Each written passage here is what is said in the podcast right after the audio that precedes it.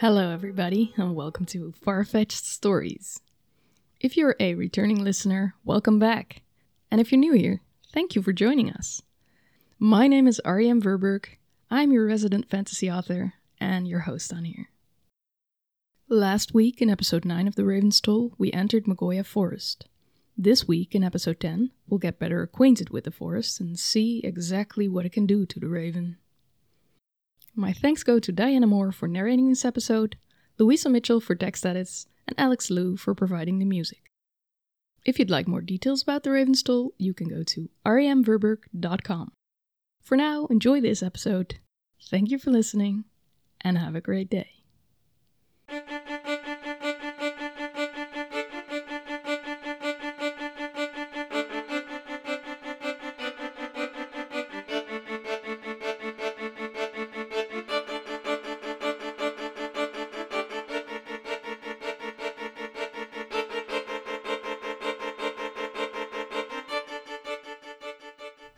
The Raven's Toll, Episode 10 The Descent.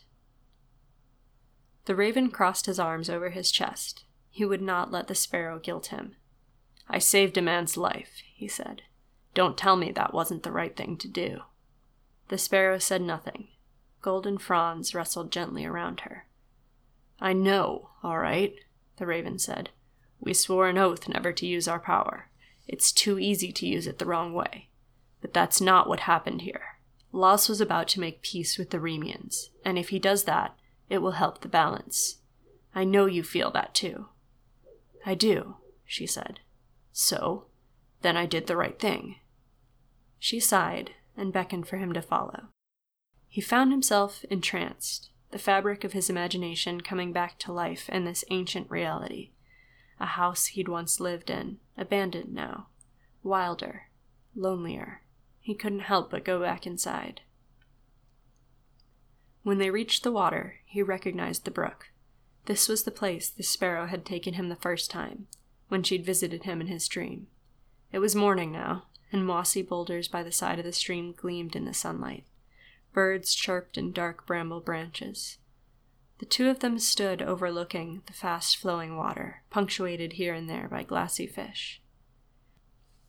When you helped Laos come to the conclusion he wanted peace, the sparrow started. That's when you acted in accordance with the balance. Her voice reverberated through the clearing. Once again, the raven felt like he was caught in a dream. This time, one solely of her making. Outside their little bubble, the squad would continue, no one particularly noticing his absence.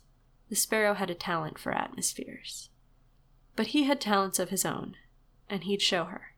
So, he said, I kept Laos alive, and he adjusted the balance. All is well. She looked at him. Do you not see? You should have stopped at guiding him. Instead, you used your power to bend life and death to your will. It won't end well. But why wouldn't it? He crossed his arms over his chest again.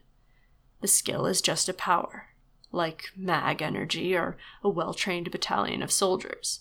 The Covenant isn't shy about using their powers, so why are we?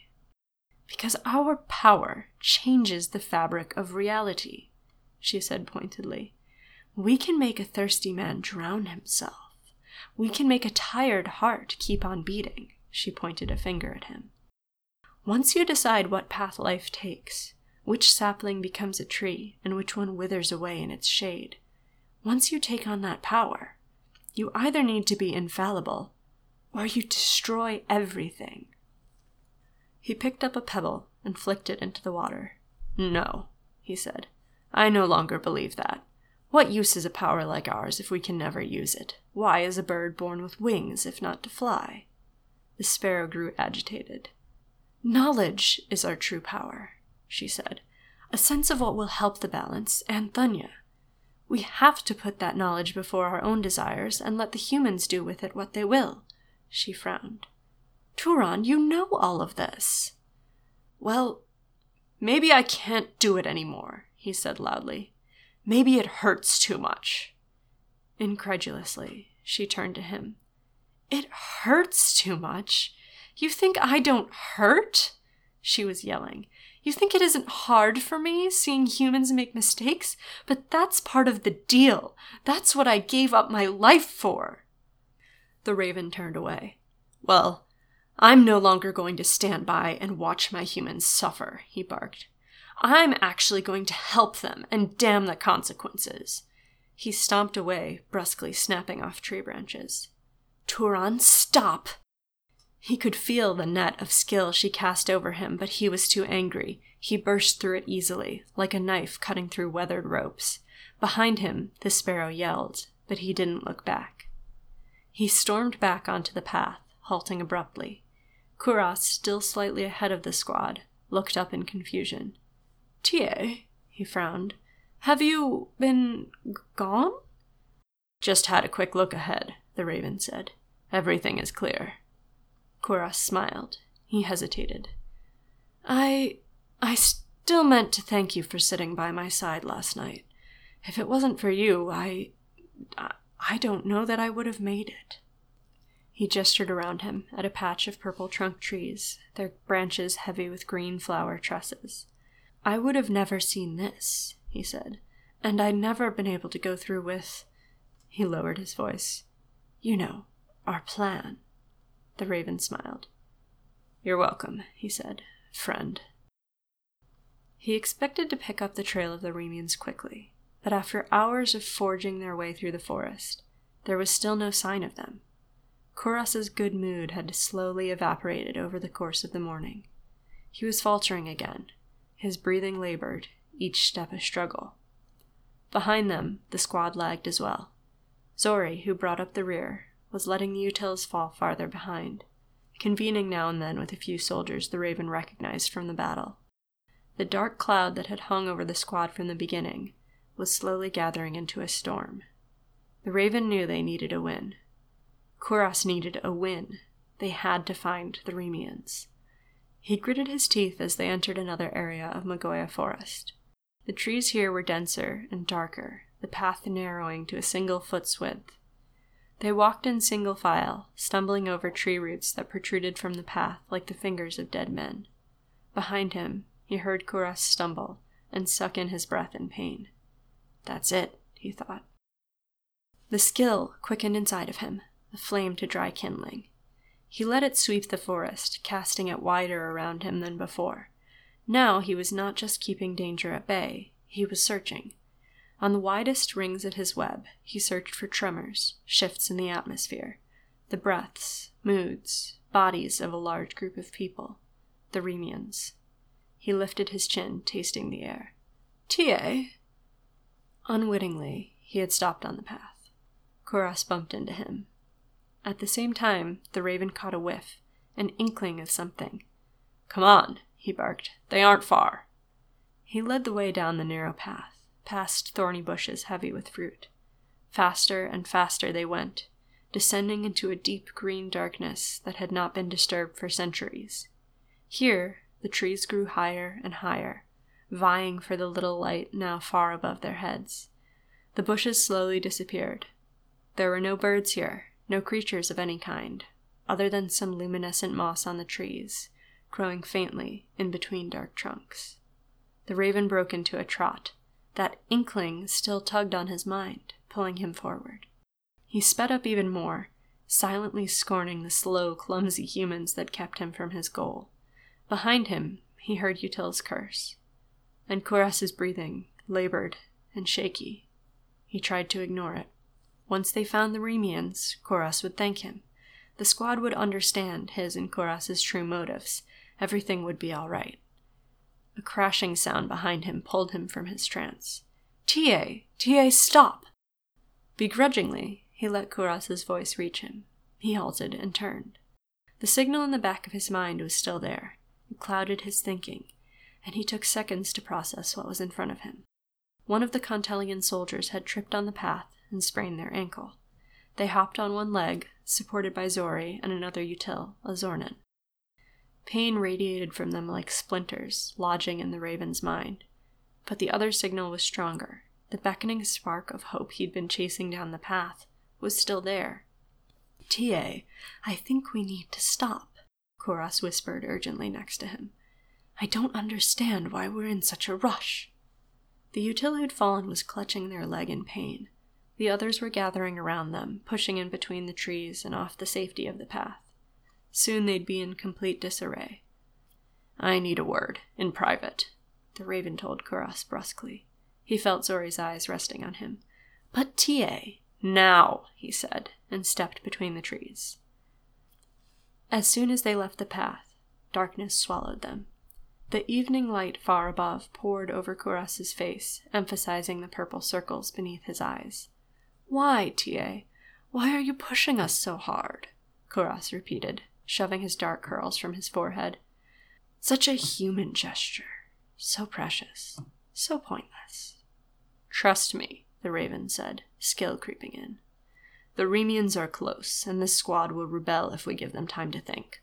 Once we reach our goal, everything will become clear to them.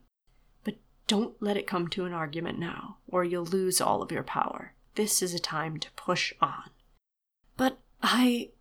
Kuras took a deep breath that turned into a cough. He covered his mouth with both hands. The raven moved to help him, but the signal in his mind distracted him. You can do it, he said airily. All right, Kuras nodded slowly and wiped his hands on his coat. If you say so.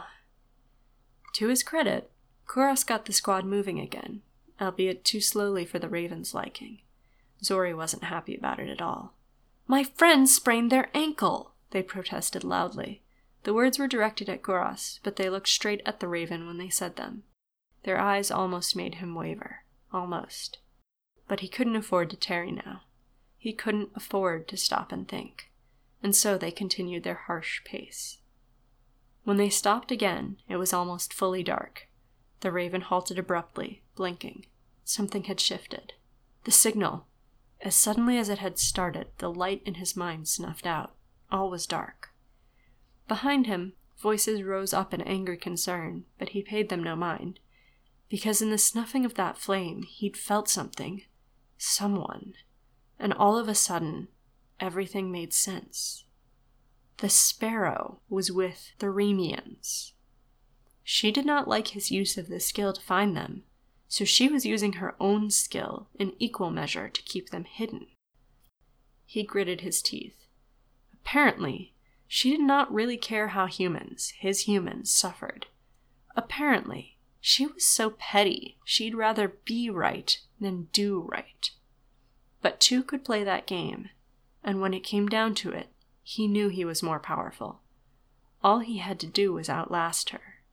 All he had to do was help Kuras reach the Remians, and everything would be all right. Kuras stood behind him. Ta, he said firmly, enough of this. Everyone is exhausted. We must make camp. The raven turned around, his long black hair swirling around his face, his eyes burning with an inhuman light. No, he said, the skill heavy on his tongue. No. We march through the night.